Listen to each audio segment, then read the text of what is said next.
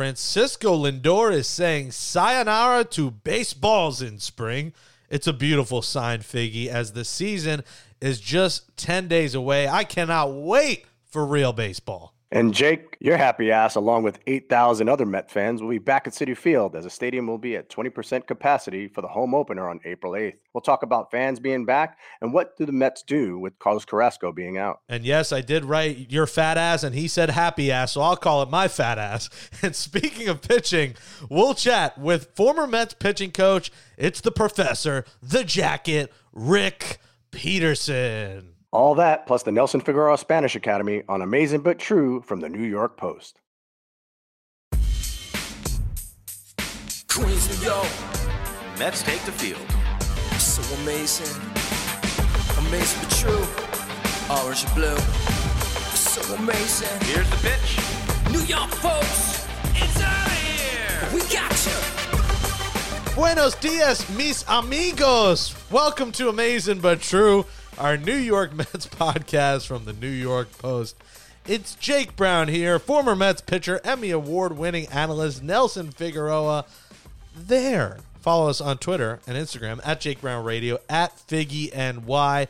We have a riveting conversation coming up later, Figgy, with Rick Peterson. But Figgy, spring has arrived. The weather's warming up. Fans are coming back. I mean, I don't know about you, but I'm I'm really in good spirits on this Monday afternoon. As well as you should be. I think with the warm weather and hopefully it's not a fake spring, a false spring, and we go back to the 30s and 40s next week. But I tell you, watching uh, baseball this weekend, seeing Jacob DeGrom on the mound doing what he's doing, outdueling Max Scherzer. It's spring. Everything's looking up. I'm so excited for this season. And, you know, even though there's some bad news, overall, the Mets are looking in, in great form. Got Francisco Lindor starting to hit the ball with some authority. Pete Alonso keeps chugging along. Conforto hits his first home run. I want to hear a couple of signings before I really am ready to jump into the ocean about this team. But we get those guys signed to some extensions, and, and that'll make me a very happy camper moving into the 2021 season. And here's the real bad news Figgy was talking about is that I posted a picture in a new sweater, a green sweater from the thrift shop. Shout out to Buffalo Exchange. And my mom's calling me as we had Bucky Dent on the Yankee Pinstripe Pod this morning on our Yankees podcast with the Post. And, uh, you know, I call her back. She's saying, you know, this chain that I got's coming in the mail. But Jake, you're looking a little bigger in that sweater. And I'm like, holy cow, mom. Usually she compliments my looks or something. She is keeping it all the way 100 with me to the point I was like, Mom, I think it's the sweater. It's a little tight of a fit on me. I don't think it was me gaining weight. And then, you know, five minutes later, I'm devouring a chicken parm here at 11 a.m. And then I'm like, maybe there's something to her saying that. But I got called a fat ass by my own mother this morning. So, I mean, maybe that's the negative news in Metsland. The reason the reason that you sit there in total disgust with yourself, and rightfully so, point at the man in the mirror because you sat there kind of contemplating maybe it's the asymmetrical line that's cut in the way this sweater cut is fitting me. But no, it's not. Okay. Your mom is being realistic with you. Your mom realizes, hey, you know, it's been a long year, COVID, and a long winter. Uh, It's been awful at times.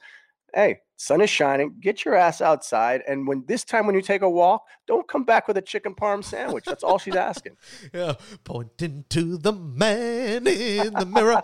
oh yeah, it's true. I mean, I reward myself for a long walk to get a twenty-piece nugget, a large fry, and a fountain large diet coke at, at McDonald's. That's like my reward for exercise. Diet Coke is not helping or I I'm get chip you right cookies. yeah, I end up having an 8 p.m. and I cannot sleep. It's the mix of the bad officiating on Julius Randle and the Knicks and late night Oh, Diet boy. Cokes that have me, uh, you know, wired because I just don't sleep enough hours. So, mom, you're right. Uh, after I get an Yeteme con la vacuna this, on Friday, I will be in Yeteme con la gym, gym. How do you say gym? Maybe that. Maybe that'll be our our word. Gym- Gimnasio. Gimnasio. Maybe that'll be our word of the week in the Spanish Academy. Anyways, in the negative news you were talking about was Carlos Carrasco will be out six to eight weeks. We'll get into that in the rotation a little bit, but we let's start with positives, figure before we get into that negative, and that is fans returning as we discussed. Twenty percent capacity, be around eighty four hundred people. I know there's a lot of panic amongst Mets fans, especially Figgy, the season ticket holders and plan holders and that's because right now april there's like no tickets on the website all the tickets went like removed from people's portals so everyone's worried because there's going to be people left out of s- tickets because there are more season ticket holder seats and plan holders than there are seats in the stadium. And that's a problem for April. It's really a problem for opening day, as we've discussed. My father's son, my dad, and I go to opening day.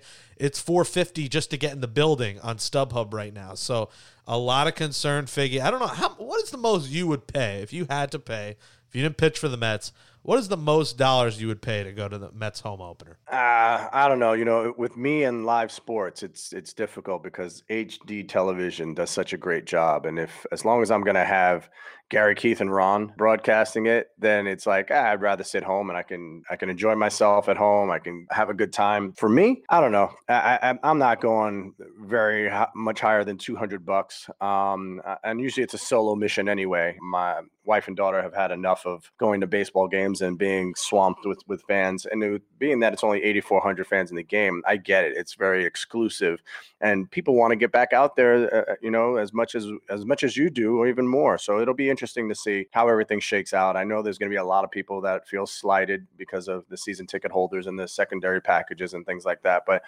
you know, we kind of got to get through it together and and see what the following month will bring as you know capacity hopefully opens up a little bit more. Well, Figgy, I've never met your wife. I've never third wheeled it, but you're welcome to third wheel it with me and my father if, if you had the interest. Uh, but yeah, I agree. 200 is probably the point. But man, it's I know people are frustrated, but give it some time here. They're trying to figure out where people are sitting. But I think it's great to even think about being at Citi Field, you know, getting that chicken parm, getting those, you know, lobster fries, getting the steak fries, which I love. You know, the filet mignon steak dipped with the melted cheese on there. This is the fat at that my mom is talking about that gets only fatter when the season happens. I lost 2019 season. I lost 20 pounds from March until April, one month. Changed my diet completely. Baseball came, beers, Citi Field, fat foods. I, I think I gained most of it back. So this is the time where it's hard to lose weight. But I, I think it's exciting because it's the, the piped in noise didn't do it for us. I think being there, especially for me, I live 15 minutes from the stadium. So the decision where, you know, I'll be vaccinated, show that as proof you need that or a negative test, to take an Uber at 645 and be like, all right, I'm going get tickets last minute. I miss that feeling. I think the players miss, you know, the excitement you get from fans. You can speak to it to pitching, the difference that it makes having even 8,000. 8,000 is going to feel like a lot when we're watching Knicks games with 1,800. You talk about 8,000 people, they can make enough noise to make a difference. 3 2, bases loaded, top of the ninth, Diaz in trying to close the door. I think having those fans there is something, especially for a guy like Pete Alonso who struggled at times. He's someone who feeds off the energy of the fans. So I think 8,000 will sound like 25,000 to a lot of these guys. Yeah, it's it's palpable. It really is, and I've said that from the beginning of my tenure as a analyst broadcaster, encouraging the fans that they do have a, a role to play in this, and uh, it's called a home field advantage for a reason, right? You want to make the other team feel uncomfortable, not your team. At times, Met fans can be very critical, and and they do not like to forget what happened yesterday. And a guy like Edwin Diaz struggled mightily because the fans would never let him forget every time he blew a save. I think last year he was able to overcome that adversity because there wasn't fans. They weren't piping in moans and groans if he had a, a 3-0 count on a hitter, the tying run on deck. So I think for someone like him, it'll be interesting to see if it has an effect at all, if maybe he was able to learn how to focus and, and drown out that sound or the noise. Pete Alonso, of course, is a guy that feeds off it. Most ball players do. You you like the energy. You like to feel when you get a big hit in a big moment. That's our thing. That's our drug. That's what really uh, gives us a, a high like no other. This is why you, you work so hard and you you play the game to to have moments of a- adulation. And I think that's something that every player desires. So it'll be fun to have fans back. It'll be fun to take part in it as well as a fan. And um, you know, it can't come a- any sooner. I, I think uh, we're all getting antsy as spring training is winding down because spring training has been different this year. You remember they're cutting innings short. They're you know managing the games. You could have a five inning game if you guys agree to it, a seven inning game. So the games don't matter. So when you look at your team, you're like, oh, you know, they, they barely have a winning record or they don't have a winning record. That means absolutely nothing this year, more so than ever. What we're looking for is guys to be healthy, guys to be swinging the bat well and, and throwing the ball well. And I think that's where the Mets are at. So it's almost uh, showtime. Cheering "Let's Go Mets" with a mask on will be a little difficult, though. I, I'm like, I, I kind of want to do a sample. I actually have a mask right here. I'm going to try and do a sample of how it would sound at Citi Field Uh, having a mask on and cheering. Here we go, Figgy. All right, putting the mask on. You know, covering up. Figgy can confirm the mask is on. All right, here we go. Let's go, Met. It's oh, it's so deflating. Oh, let's go, Mets. Stop it. Let's go, Mets. My concern for you is you're going to be cheering so hard like that that you might pass out. You're going to say you can't breathe because of cheering so hard. I think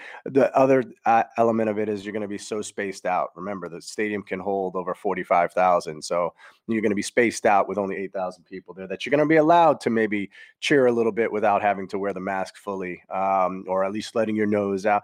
I, I don't know what the regulations are, but be grateful that you're in the stands and be, having an opportunity to do that. You could be doing that at Catch Astoria and it'd look a little strange. Yeah, well, catch. We we might do uh, the post home opener. We might try and do the show, and we'll be that'll be our first week. We're twice a week, so uh, we'll we'll announce it officially on Twitter or whatever. But catch in Astoria could be a possibility April eighth after the game. But uh, I might need one of the ones with the zipper around it, so I could you know stuff some steak fries in my mouth while uh, cheering. But of course, when people drink and eat, they're gonna take it down. And uh, excited to be back there. The other big news before we talk again, Carrasco is the offers are out. Conforto, you know the the, the numbers not out there yet, but they're talking. They don't want to get it past opening day.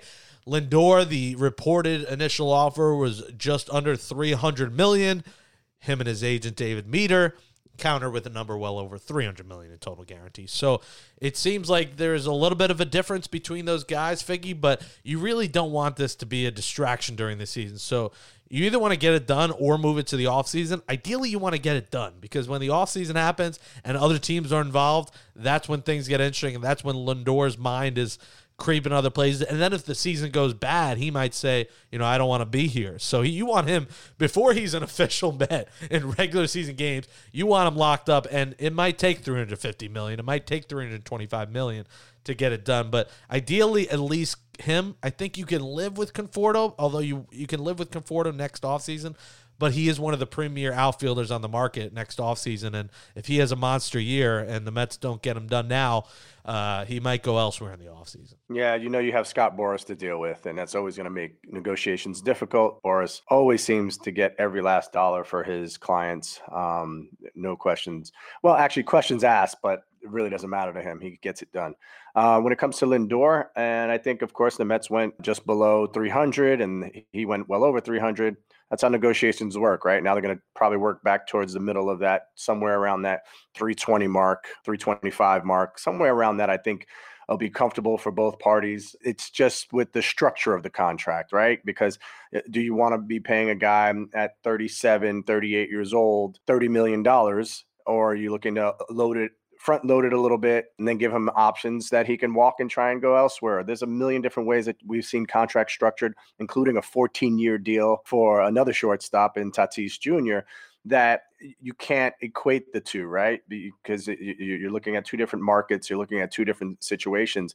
In the New York media market, of course, that's the biggest selling point. And we talk about that all the time in sports media about New York as the mecca, New York. Is, yet I don't see that really being a big thing for the players. We talked about that with KD when KD was a free agent. Oh, he's got to come to New York because it's the Met. He went to Brooklyn, right? Even though it's the Nets, it's the lesser team than the marquee Knicks. I, I think players want to go where they're going to be comfortable, where there's less controversy. That's why sometimes when, in the under the old ownership with the Mets, it wasn't where people wanted to be. It was like there's too much drama involved, you know? There's always drama involved with that organization.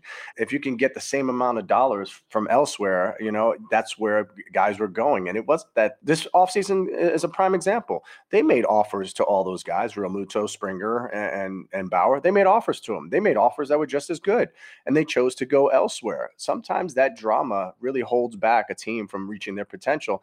Hopefully that culture has changed, but signing Lindor and showing that you're willing to sign a, a superstar of that caliber, signing Michael Conforto, that changes the direction of everything because you have key players and key pitchers in place to be very competitive right now and going forward for the next three, four years. And wait till Lindor uh, sees the first dildo in Luis Guillorme's locker. He might reconsider coming to the Mets. he might not sign an extension. You never know. You know, TJ Rivera part two or or Luis Oh, Rojas boy. bats the guys out of order. Uh, who knows what happens there? But yeah, I, I do think they're going to get it done. I, you know, it's, it comes to different. It might be between twenty five to fifty million. They just have to come to an agreement. The Mets know what he means, and he and you're seeing it from him, man. I mean, three homers in the last five games, a grand slam. When he cranks it, I mean, he is a it's a beautiful thing to watch. I rocked my Mister Smile Lindor shirt the other day around Astoria, feeling like a three hundred million dollar guy, and you know I'm lucky to have like three hundred dollars in the bank. Yeah, he he started off he started off 0 for 7 or something like that, and there was panic. Oh, can he handle New York? He's not in New York. He's in Port St. Lucie. Stop it already. And then he goes, I think it's nine for his last 20 um, with three home runs, hitting the ball with authority, still playing that great defense, the smiles being flashed. Uh, but you're watching a lot of this team gel together, and that's what you really, really like is that everybody seems to be pulling for each other. There isn't that, you know, it, it isn't one man, you know, sitting by himself. Everybody seems to be finding a way to to try and get better. They're sharing information. They're sharing uh, techniques. You see Lindor helping JD Davis out with his fielding. Um, that's something that a coach can't do. A coach can tell you this is what you do, but showing you how to do it. You got a gold glover next to you on the left side, and Lindor, you know, JD Davis ho- hopefully takes those and, and those little tips, and maybe it helps him get better.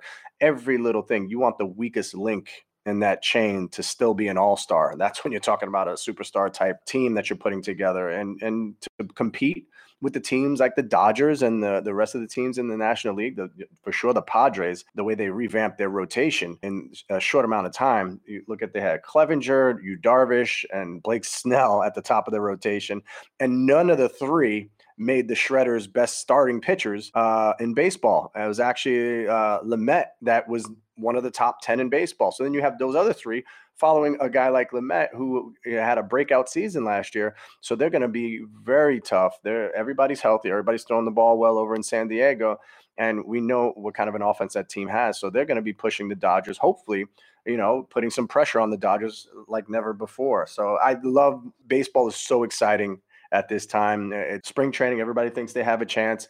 Realistically, uh, I think we saw last year, team even like the Florida Marlins jumped out uh, right from the very beginning and just kind of rode a wave all the way into the playoffs. And uh, that's where the National League East is. It's going to be uh, going back and forth.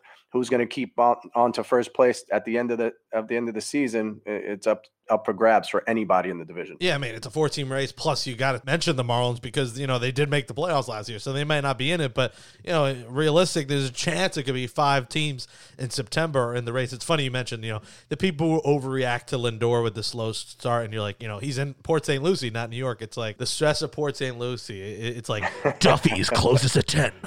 He went to get Chick fil A on Sunday to realize it was closed. Port St. Lucie, bingo hours every Friday at 7 p.m. Will he attend or are the Mets playing at 7 p.m. at that time? Stress in Port St. Lucie. Like, what does he have to worry about Port St. Lucie? Like running over someone in a wheelchair? Like, come on. Like, there's no stress there. So when he comes up here, and uh, he's in he's in Queens. The streets are flushing at the outside the chop shops. Everything going on around Citi Field. That's when things get real. Let's close on this before we go to the Spanish Academy. Carlos Carrasco. I mean, listen, this guy battled leukemia, so battling a torn hamstring is nothing for him.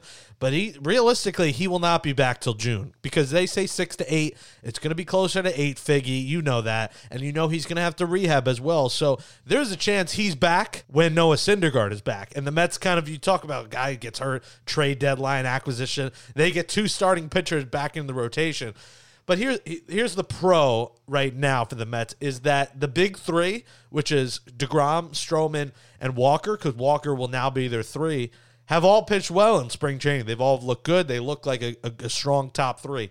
Now the back end is what we want to talk about because Peterson's been struggling a little bit in spring, but he was good as a rookie last year. He showed that you know he probably belongs here. I know some people on Twitter said uh, that he wouldn't be in the rotation. I think he's a lock to be in just because of what he did last year. And then the fifth, Monday, you know, as we're recording this, Joey Lucchesi's on the mound. He's pitched well, and Yamamoto's pitched pretty decently. So I mean, gun to your head, do you have a preference, Yamamoto versus Lucchesi, who gets that fifth spot? And do you agree that Peterson uh, will probably be the number four? Gun to my head, I think going with Yamamoto. I like Lucchesi as also a reliever out of the bullpen, the long man slash reliever. Even if you flip flop those two guys, they're going to be interchangeable, but there's not a second left handed reliever as of right now. Uh, Lucchesi has relieved as well. Yamamoto's relieved as well. So they have experience doing both until Seth Lugo comes back. There's also that missing piece in the bullpen. So uh, to have uh, Aaron Loup as the lone lefty right now, and unless Jerry Blevins is going to make the team, uh, you know, you're looking at a, a situation where you're going to need a second lefty. So um, I think that's where Lucchesi, although he's pitching well, his best fit to help this team because if you can skip the fifth starter in April, depending on the off days, you will skip the fifth starter. So you have to have that roster construction set up that way so that moving guys back and forth is something you can do. Both these guys have options left. That was one of the great things about you know acquiring these guys, this type of player, where they're 27 and 24 respectively. They're younger. They have options left, so you're not afraid to send them down. You're not going to lose them. They're not getting DFA'd. So I, I think that's where um, I think uh, Lucchesi might be in the bullpen to start out. Depends on who you're playing. Depends on what go through the first time because there's no fifth starter that's going to take his rotation spot instead of letting Jacob So, Degrom. so on all six day. you think will be there. That they're not going to have one guy, you know, in the minors try to stay fresh as a starter. You think they're all going to be here because Lucchesi does give that second lefty, and that is important because I don't, I don't think Jerry Blevins is going to make the team, right? I don't think he's going to. He's probably going to start off in the minors. I, I mean, that's the thing. that He signed to a minor league deal, so you have that flexibility to have somebody like Blevins down there. That, that's the depth that we talked about that they added. Remember, they added some other guys who've who've had success uh, in the major leagues before. Hunter, you got a guy like yeah. yeah, you got Mike Montgomery, you've got uh, Eickhoff, you got guys like that that have have started, you know, and, and you know a little bit of history about. They're still looking for an opportunity to do it. They're going to start out in the minor leagues. You know that part.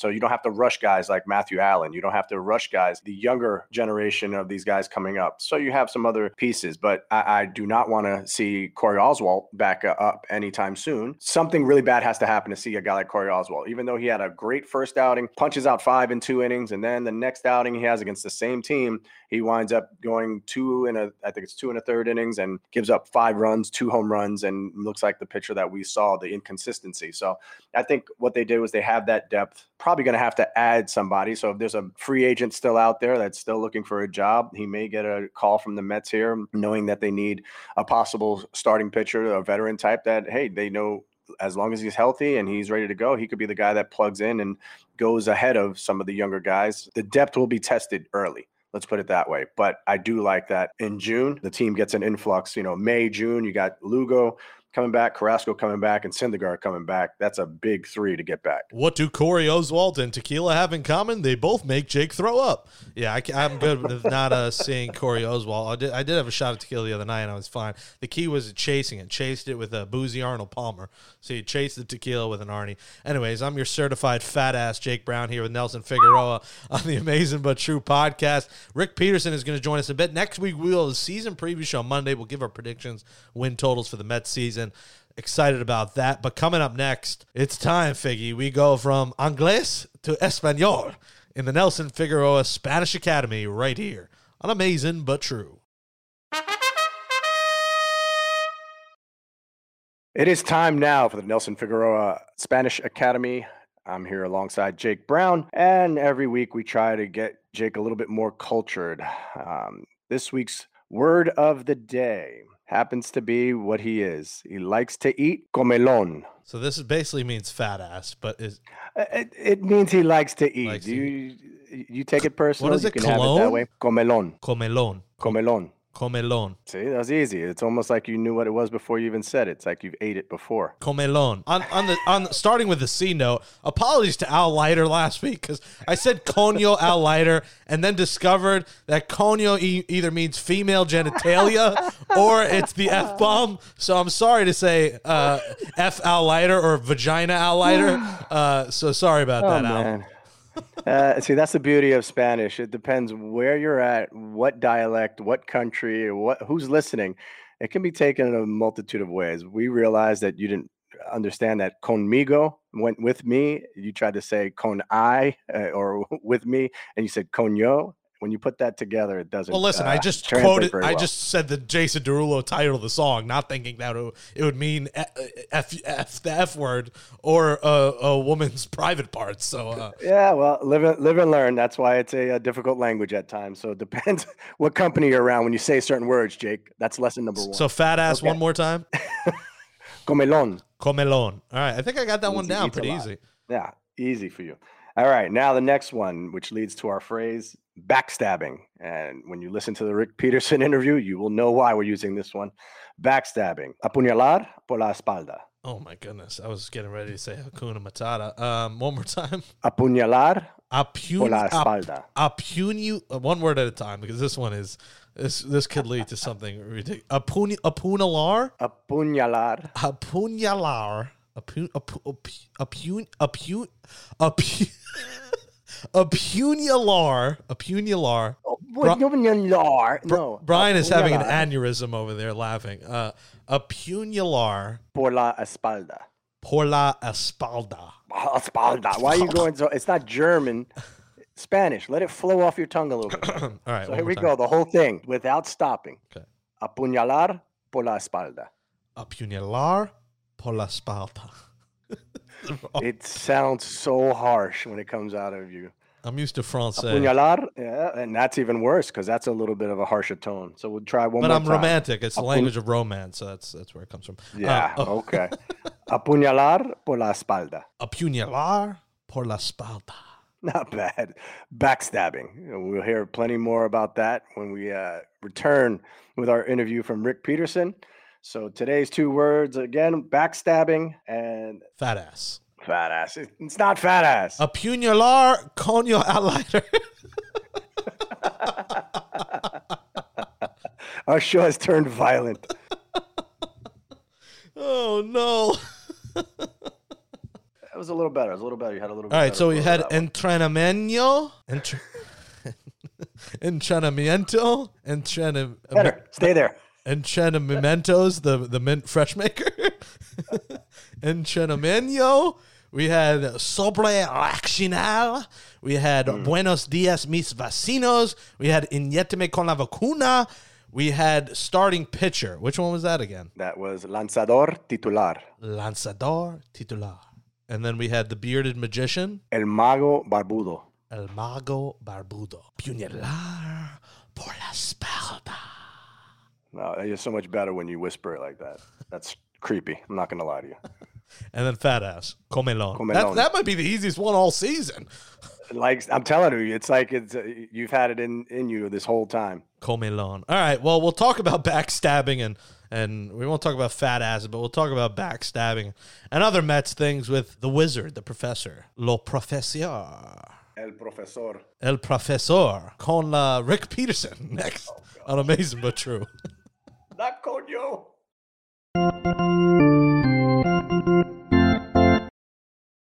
Joining us now is a former Mets pitching coach from 2004 to 2008. He was regarded as the best, or one of the best, in the game at the time, and he was a pivotal part of developing the big three that you saw in Oakland with the A's, with Barry Zito, Mark Mulder, and Tim Hudson in the Moneyball era. Let's welcome in the professor and the jacket, Rick Peterson. Rick, welcome to Amazing but True. How are you? Oh man, I'm doing great. It's just so great to be with you guys, and it's really, really a privilege. What does Syndergaard need to do to turn that corner? He's coming back from you know to having Tommy John. Finally, will we see this kid become a complete pitcher? Well, it's all about the mind, and, and I'll say this, and that's what our book is about. The book is about you know crunch time. It's about the mind. It's about developing the mind of a champion. And the mind of a champion is literally understanding that this is all about you're a professional glove hitter. You get paid to hit the glove. You hit the glove, you do good. You miss the glove, you're not going to do so good. It's that, it's that simple. It's not how hard you throw. And I think what what he's he's kind of lost his focus because and think about the feedback that you get as pitchers, right? You pitch a good game, and and after the game, the people that start giving you feedback go, "Oh man, you were awesome today. You had such great stuff. Oh my God, your fastball is explosive. You know, you break them." No, no, that's not why you pitch well because you had great stuff. You pitch well because you executed pitches. You know, and and and I can't tell you how many times you'd be interviewed and, and people say like, "Well, what was the matter with him today?" You know, I'd like to say something really profound, but he missed out over the plate, middle, middle too many times. It's just it's just that simple. And and you know and and it, and it reminds me and I and I come back to golf because and, and I'd, I'd be curious from your standpoint, Figgy. You know, all the years that you in the big leagues, I've asked this question to like I can't tell you how many people. Can you name a pitcher that you know of that, that was in the big leagues that had a big league career? Not that he was great, but he had he, he had a big league career that was a golfer that was a terrible golfer. You can't name one. They're all decent. They're all okay, or, or they're either really good or they're okay. They're not terrible. Willie did say that when you guys got let go on the West Coast, which was a dirty move by the Mets. Uh, you guys, you guys did share a few, mo- few many martinis on the flight home back to New York. No, actually, actually, that was white wine. Oh, there you go, Pinot Grigio. Good, Ah, good yeah. choice. Yeah, because it was in the middle. It was it was the middle of the day. Was, martinis wouldn't have gone well in the middle. well, it happened after a win. You, it was let go after a win. That whole situation, and Figgy was on the team that year. I think Figgy, you guys might have been surprised by it. Rick might have been. Uh, Willie was. It was just weird how it all went down, Rick. Well, the, the irony of, of it is, is that I knew it was coming. It's hard to really explain. There's some things I'm really still not comfortable saying publicly at this time. But I really went through a point when I saw what some of the things that were happening behind the scenes. I didn't want to be there anymore. It, it was like so. I just couldn't believe the the backstabbing, the you know the dishonesty, the you know it, it was just it, it was just a really an unfortunate situation that that really went sideways after that 2007 and everybody thought we had this collapse in 2007. We really didn't have a collapse. We didn't have any inventory. You know, Billy Wagner was getting shots in his back every other day. He, he wasn't available. Our back end of our bullpen, Pedro was down, El Duque was down, you know, and everybody was pointing the finger, you know, and I always say to people, like, you want to point the finger, go stand in front of the mirror and start pointing and start talking. You know, that person should be listening. And it, and it really didn't get that way and it just went so sideways that it was just such a toxic place to be that I was really grateful that that Omar let me go. In, in fact, um, I haven't told this story, but I, I think it's you know not out, not totally out of line. But I was in my room and they I got, they called me. They said Omar wants to see you in his in his room, and I said to myself, wow, okay, this is going to be the time they're going to let me go right now, right? And, you know, Omar said, listen, we got to make a change. And I said, Omar, I can't thank you enough. For the last three weeks, I could, I couldn't wait to get the heck out of here. I, I said, honestly, Omar, I said, all the knives that are in my back, all the, all the people stabbing me in the back, my wounds just healed. And I said, Omar, I'd be very careful. I said, there's people standing behind you with machetes. I'd be very careful. And I said, but I just want to let you know that I'm, I'm just grateful for this opportunity, and I had a great time, and you know, I have no no bad feelings whatsoever, and it's it's time for a change. And in fact, that day, that next day when we left, you know, all the reporters were down in the lobby, and they they obviously wanted to talk to Willie, not to me. And and Willie wasn't ready to talk to anybody at that moment. And I asked Willie as a favor. I said, Willie, would you would you please? And you could YouTube it on on uh, on the fan. And I asked Willie. I said, Willie, would you would you mind if I I said, I have something to say. You know, I said, I don't want to answer questions, but I have a statement I want to make. And I'm not going to have an opportunity to do that after this. You know, they're all down there right now. I said, can you give me like three or four minutes to like make my statement? And he says, yeah, meet in the car. So I went down and I said, hey, listen, I said, I've had a great time here. And this is like the tale of two cities. It's the best of times and it's the worst of times. And I said, I, I understand that, you know, every home goes through a renovation. And right now this home's going through a res- re- renovation and they're pulling out the hardwood floors and they're going to put in Tuscany tile. Nobody rips out hardwood floors. you know, and so that, was that and I said, you know, hopefully Danny Warthen's coming in. Danny Danny's a good friend of mine. I said, hopefully I said most of our pitchers are on track right now, but the ones that are not, hopefully Danny can get them back on track and his team can turn this around because his team should be winning, you know, without question. And then someone said, someone said, Rick, what, what's your what's your next move? I said, I'm going out that door to the Jersey Shore. GTL, Gym Tan Laundry, Rick Peterson said.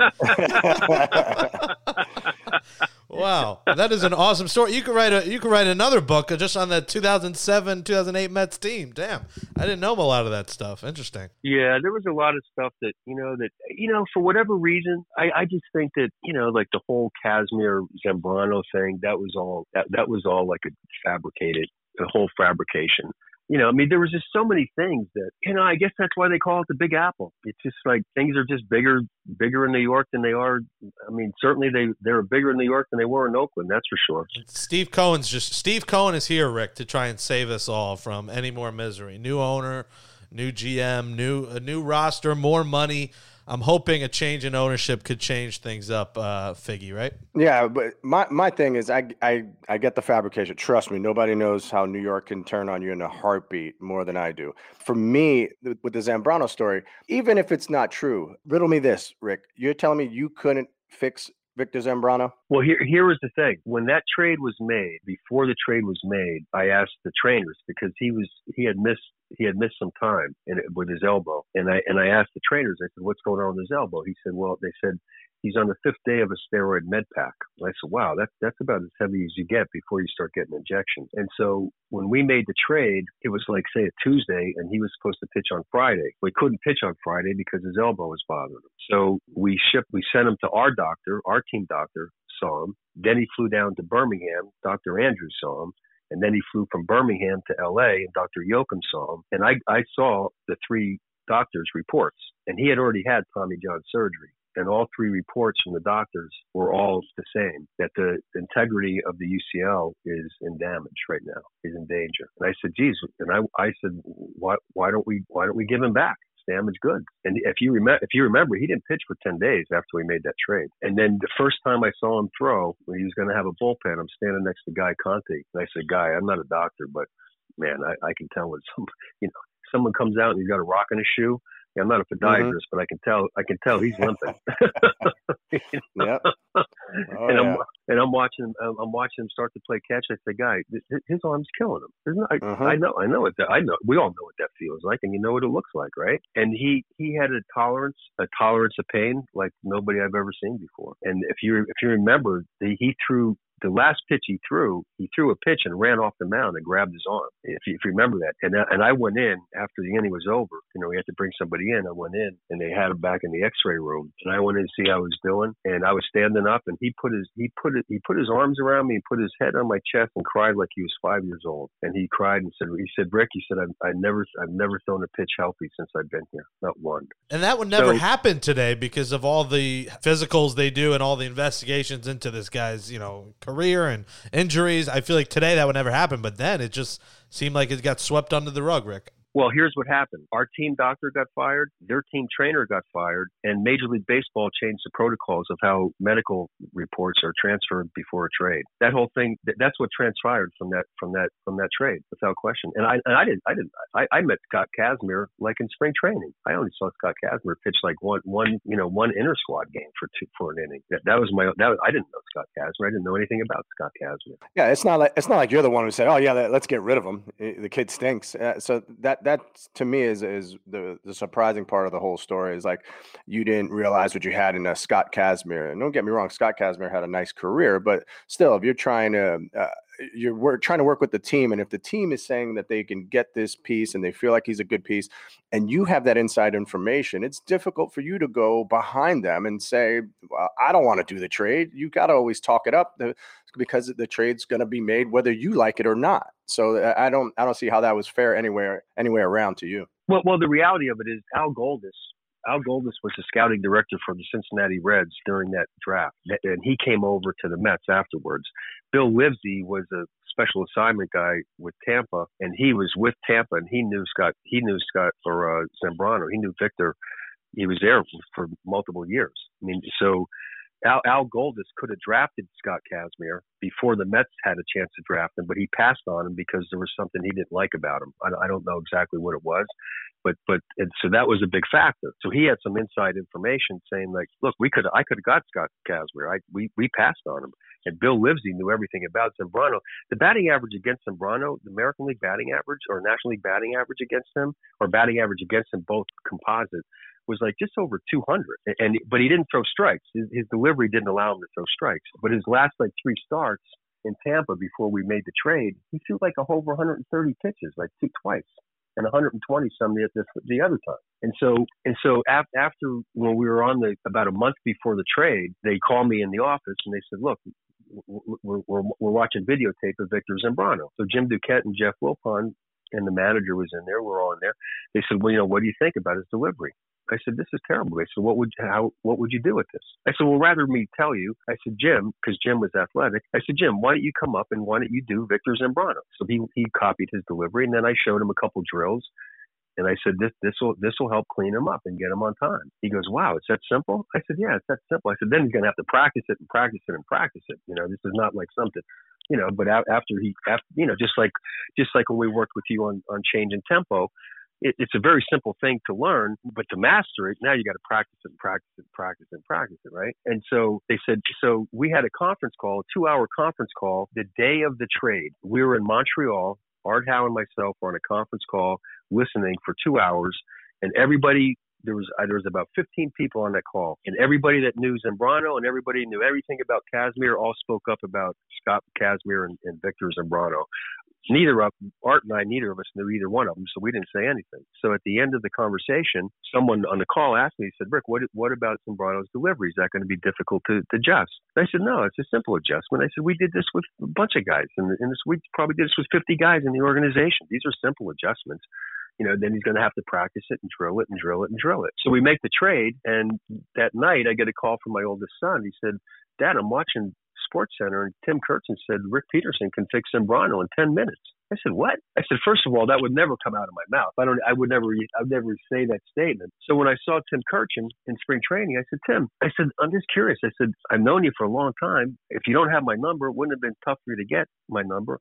Why didn't you call me and ask me what my opinion was rather than say Rick Peterson said this? I said, well, what's that about? He said, well, you know, I mean, Rick, I mean, you know, uh, like, I mean, uh, um, you know, I said, Tim, you normally don't stutter. Why, why are you stuttering it. now? Nailed the Kurkjian impression.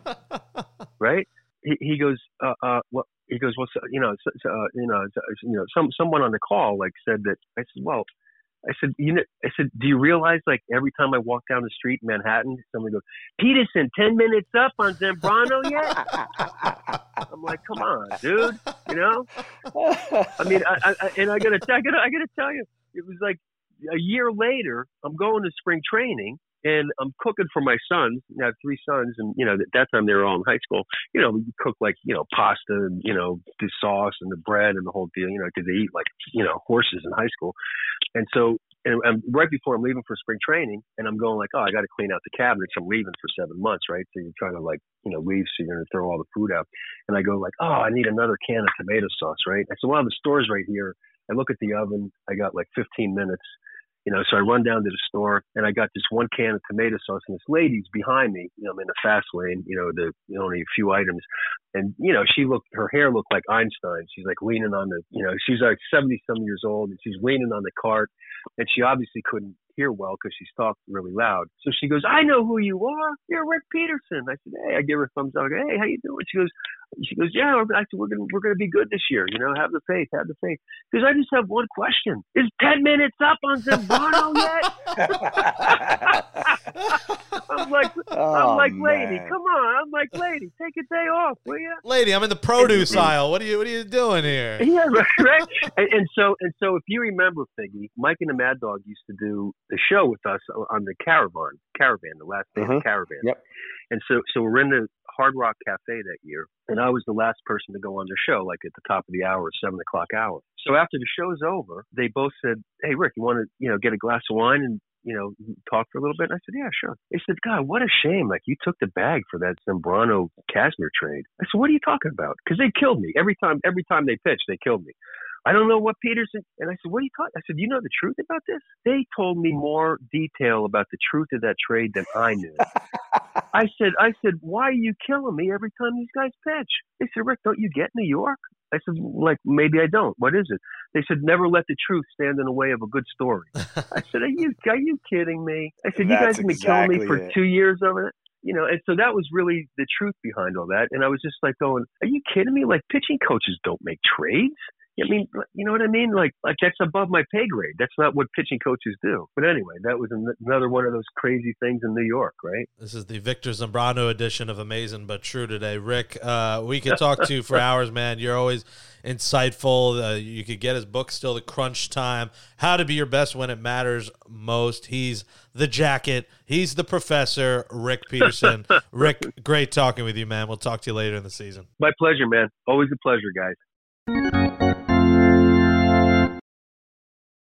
And that says adios to episode 38, the Victor Zambrano, only fitting. You just heard it from Rick Peterson edition of Amazing But True, our Mets podcast from the New York Post. Thanks to you, Jake, and the new guy, Brian Munguia, for producing the show. Give Amazing But True a five star rating and write in a nice review on Apple Podcasts, please. Gracias, mis amigos. For Nelson Figueroa and his Spanish Academy, I'm Jake Brown. We'll be back next Monday for our big season preview show with a very special guest. Can't wait to make our predictions for the 2021 Mets season. Be safe, everybody. We'll talk to you next week.